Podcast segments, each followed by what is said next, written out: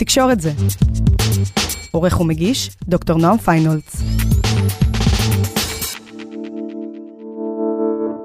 אתם על תקשורת זה, הפודקאסט של המחלקה לתקשורת כאן במכללת ספיר. בכל פרק פוגשים מרצה, מרצה אחרת ומחטטים להם בשולחן העבודה.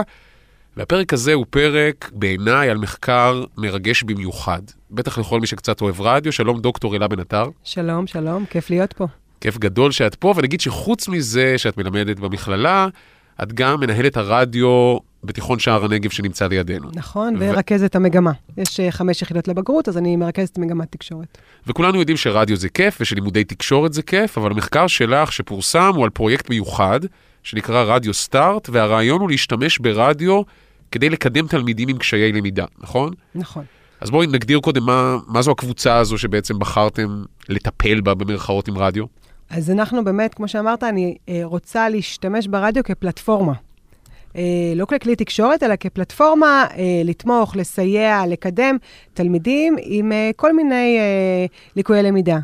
לא כולם ליקויי למידה, יש קשיי למידה, יש קשיים רגשיים, אבל בגדול תלמידים, בעיקר תלמידים עם הפרעות קשב וריכוז, וגם התלמידים עם הדימוי עצמי הנמוך. אני אומרת, בואו לרדיו, וזה יעשה לכם טוב. וילד עם דימוי עצמי נמוך יכול בכלל לדמיין את עצמו יושב מאחורי מיקרופון ומדבר לעולם? בהתחלה, הילדים שיש להם דימוי עצמי נמוך, ונקרא להם במרכאות השקופים של הכיתה, בוודאי שזה קשה, זה מרגש וזה תהליך, זה לא ביום הראשון אה, משדרים כמוך אה, פודקאסטים, אבל זה תהליך, ומה שאנחנו עושים בתהליך הזה, אנחנו אה, יוצרים העצמה. הילד נכנס ומדבר, ושומעים אותו, ורואים שזה יפה, ומפרגנים, והמשוב הוא מאוד מיידי ברדיו, ואז ככה, לאט, לאט, לאט, כמו פרח שנפתח, הביטחון העצמי עולה, ועם זה גם הדימוי העצמי. אז תכף נדבר על המהות של העניין, אבל קודם כל מבחינה מחקרית, כי זה מחקר אקדמי שלך, צפית בתהליכי העשייה של, אה, האזנת לתוכניות, מה בדקת בעצם? ראיינת okay. אוקיי. אותם? זה פיילוט שנערך אה, פה בתיכון שער הנגב, על תלמידים ב, בכיתות אה, ט' וי'. התלמידים האלה אה, הגיעו לרדיו, ובעצם אנחנו אה, באמצעות שיעור רדיו, שבנוי מסדנה של להפיק שידורים, מגזינים, בצירוף אה, שעות ליווי של סטודנטים במלגה כמו אח בוגר, שבשעות עם הסטודנטים הם אה, עבדו אה, לקראת שידור חי.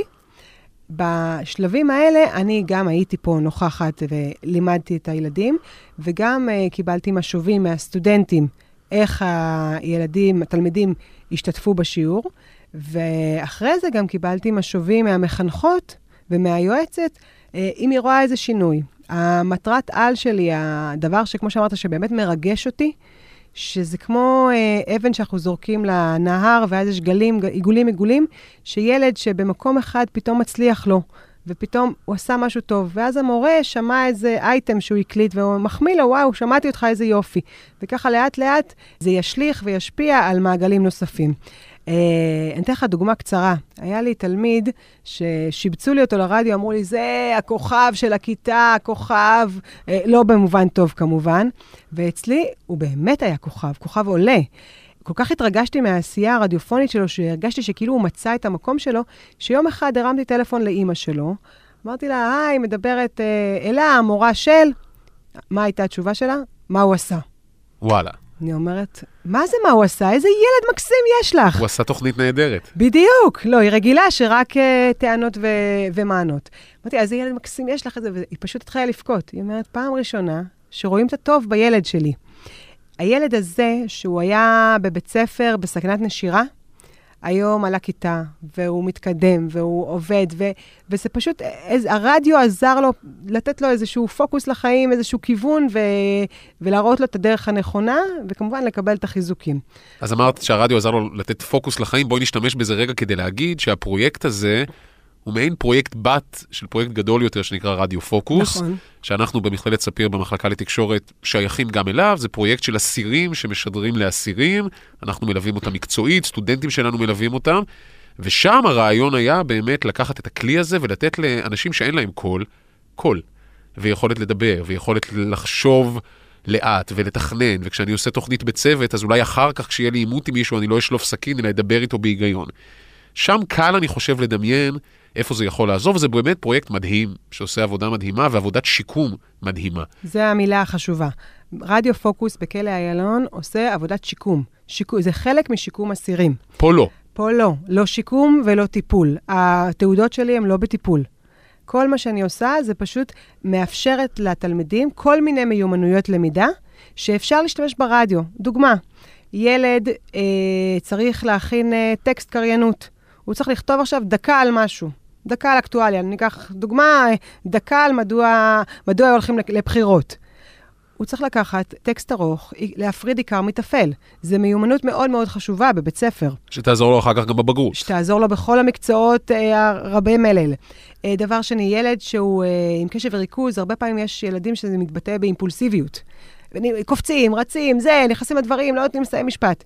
ברגע שאני מכניסה אותו לרדיו, והוא צריך לראיין, הוא לא יכול לקפוץ, הוא חייב להקשיב. ולאט לאט הוא ככה לומד. עכשיו, אני רוצה להגיד עוד יתרון של הרדיו, אנשים עם uh, בעיות קשב וריכוז שמים את האוזניות, נמצאים באולפן שקט, כל האקוסטיקה, וצריכים בעצם להפעיל בו זמנית uh, מוזיקה, uh, ראיון, את השיר הבא, טקסט וכולי, המון המון דברים. ובעצם החיסרון שלהם, של החשיבה המהירה, הופך ליתרון מטורף ברדיו. כי בעצם, פתאום מג'נגלים עם כל הדברים בקלות? פתאום הג'ינגול שלהם במחשבות הופך להיות משהו שצריך אותו. וילד, התחושה הזאת שילד שם את האוזניות, והוא בשקט הזה, כביכול מנותק מהעולם, אבל מתפעל פה שידור שלם, זו תחושה שנותנת להם מקום טוב, מקום שהם מרגישים בו אה, אה, טובים במשהו, מצליחים. וכמובן, רדיו משוב מהיר. סיימנו להקליט, שמענו, לא יצא טוב, הופה, תיכנס שוב, מקליטים שוב. זה לא איזה משהו שהוא אה, תהליך ארוך. צ'יק צ'אק, אפשר לראות תוצאות. ובהקשר הזה, ילדים שנניח, את לא בראש שלהם עכשיו ללכת ולקרוא לשיעור היסטוריה או אזרחות, כשהם צריכים לעשות תחקיר לאיזשהו אייטם ברדיו, פתאום כן יש drive, יש מוטיבציה? אה, אנחנו מתחילים בעיקר, בעיקר מעולם התוכן של הילדים. זאת אומרת, המטלה הראשונה שאני נותנת לילדים זה, אה, תכתבו לי, אה, תכתבו לי פתיח לשידור של הזמר שאתם הכי אוהבים. ברגע שזה עולם התוכן שלהם, או קבוצת הכדורגל שאתם מעריצים, אז הרבה יותר קל להם להתחיל לחפש חומרים. מה שעשינו עוד בפרויקט הזה, לקחנו כיתה, כיתת מב"ר, שלומדת לבגרות בספרות, ואמרנו, בואו נלמד אותם ספרות אחרת. עשינו פשוט, אה, קראנו לפרויקט משדרים ביאליק. והבאנו את ה... מאוד מגניב. כן, משדרים ביאליק.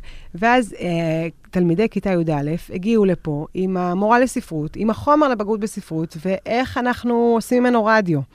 ועשינו ממש מגזין של ביאליק. מישהו סיפר על התקופה שהיה אה, השיר על השחיטה.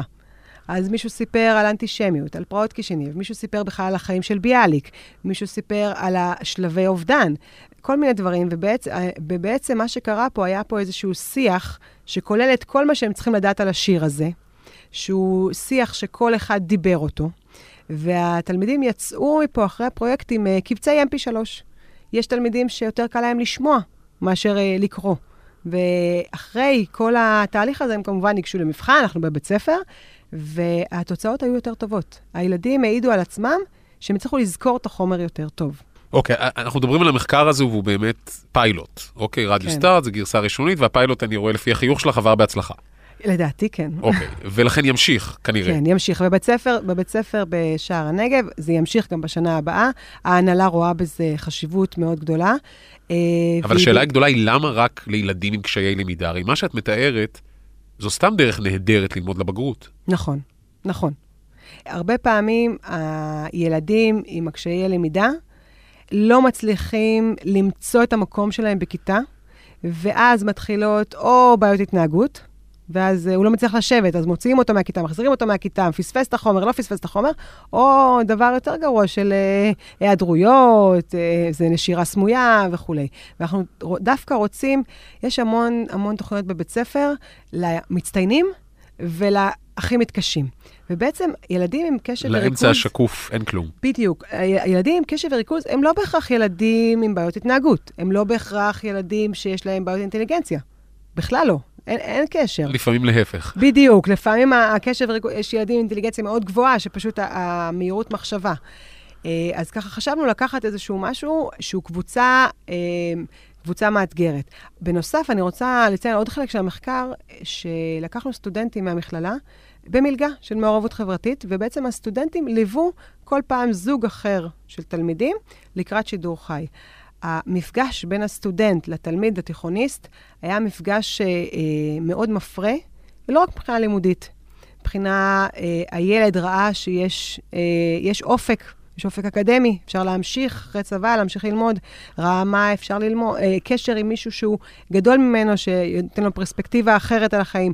לא המורה אמרה, זה חשוב ללמוד, אלא הסטודנט שעבר את זה, יותר קרוב בגיל, אומר דבר כזה. וכמובן, כל ההכנה לקראת שידור חי, היא הייתה מאוד מרגשת. ששידרו ב live, ברדיו קול הנגב, אה, כל האימהות הגאות אה, פתחו את האפליקציות והסתכלו דרך המצלמות כמו האח הגדול, לראות את הילדים כיף. שלהם. שזה היה נהדר. אז בדיוק רציתי לשאול, כי בתוך תהליכים כאלה יש המון רגעים גדולים, או אפילו קטנים שהם גדולים בדיעבד. יש איזה רגע מתוך המסע הזה שאת אומרת, זאת תמונת הניצחון שלנו?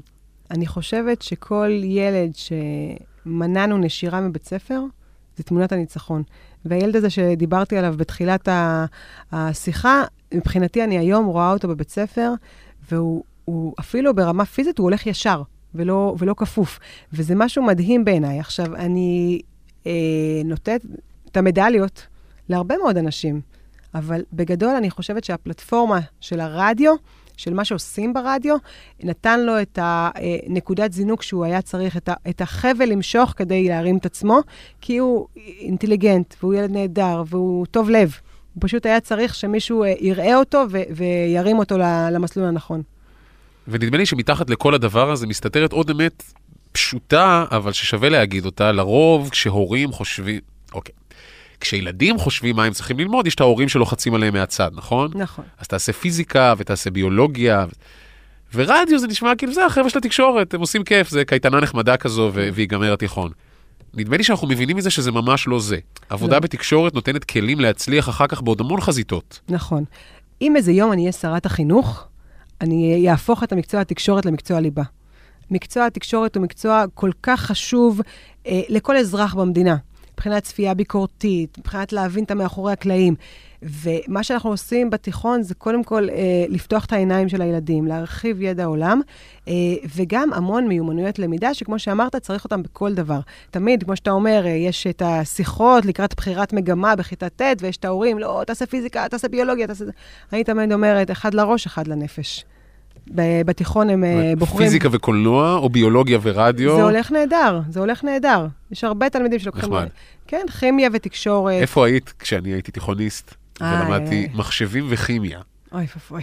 זה זוועה, זה כאילו, זה שילוב שהוא... זה שילוב שאתה יוצא מהבית, כי יש לך כל כך הרבה מה ללמוד. לא, זה פשוט, זה הוריד את כל שמחת החיים. ותראי איזה יופי, אני לא מבין במחשבים, וכימיה, עזבתי אחרי שלוש יחידות, כי זה באמת, זה, זה, זה לא היה רלוונטי לחיים, זה בדיוק זה. ותראה איפה אתה היום.